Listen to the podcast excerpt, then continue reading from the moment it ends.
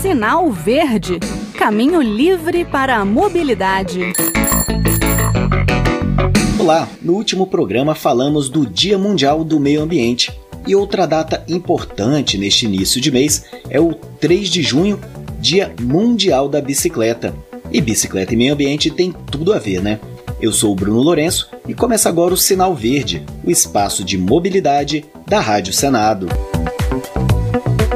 Pois é, as Nações Unidas adotaram uma resolução em 2018 que instituiu o 3 de junho como um dia oficial de conscientização sobre os vários benefícios sociais de usar a bicicleta para transporte e lazer. A pandemia ainda fez mais gente descobrir a bike como um modal cheio de vantagens, limpo para o meio ambiente, seguro e saudável contra o coronavírus e econômico, com a gasolina custando os olhos da cara.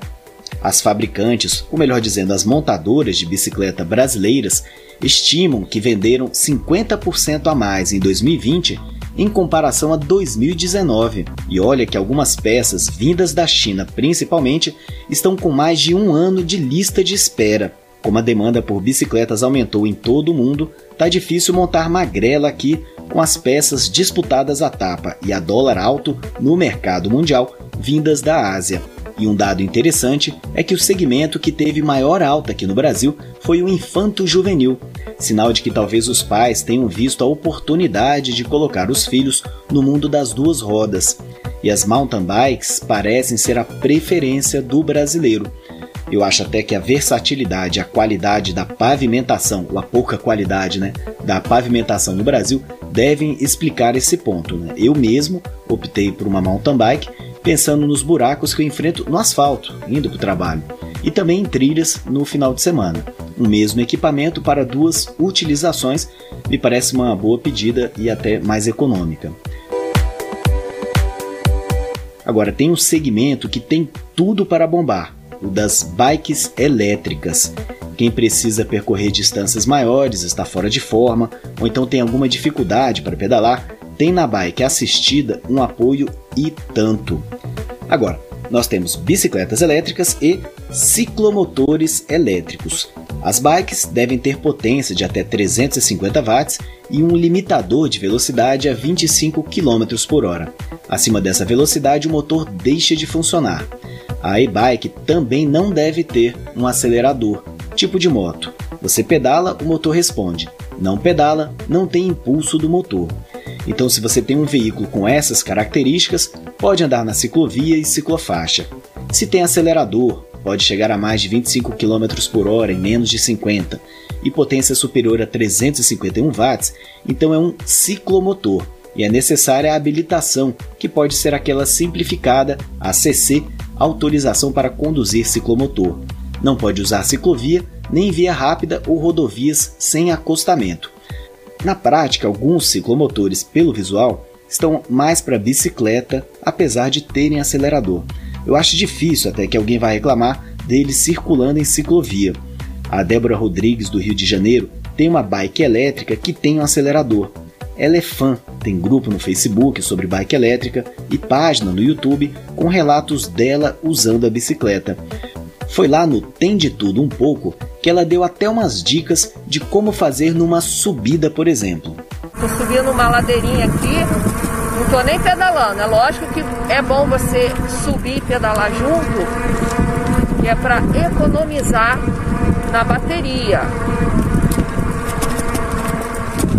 Ó, tranquilo, sem fazer esforço.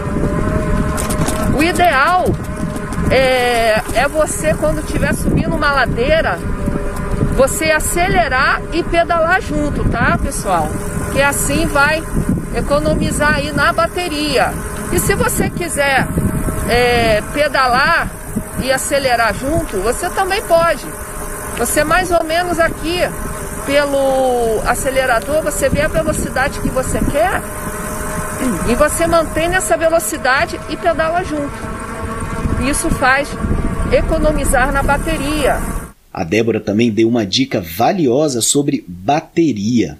Que tem bicicleta aí, elétrica, que a bateria dela é de chumbo Então, por ela ser de chumbo, ela pesa muito. Só a bateria, para vocês terem ideia aí, ela pesa 20 quilos. Mais o peso da bicicleta vai em média aí mais de 30 quilos na bicicleta. Então, essa aqui, como é bateria de lítio, é, ela é uma bateria que é leve e ela dura muito mais do que a bateria de chumbo.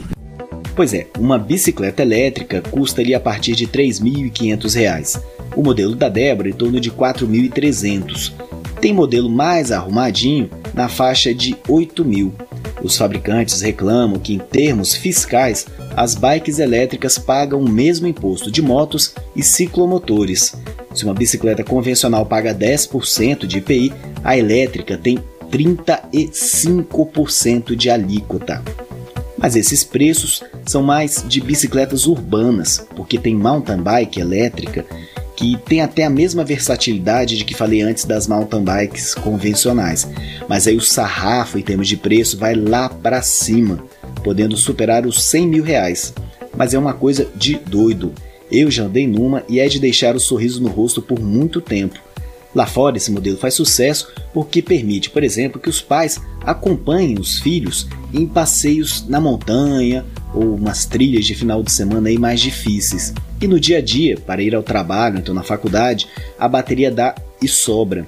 Tem uma liberdade muito grande de escolha da força a ser usada pelo motor. Você bota na regulagem esportiva, econômica, desliga o motor, enfim, e elas são tão leves que dá até para pedalar mesmo se a bateria ali acabar, né, se não for um muito difícil pela frente.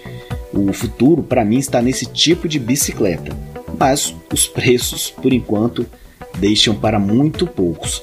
Detalhe: lá fora também as mountain bike elétricas estão bem caras, né, porque lá a demanda está bem alta, porque eles também viram as grandes virtudes desse tipo de modelo.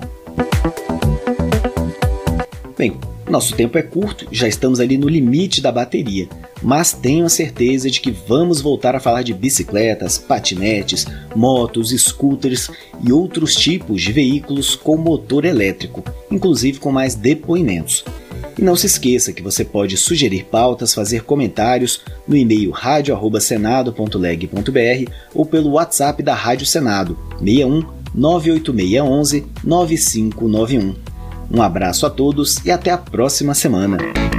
Sinal Verde Caminho livre para a mobilidade.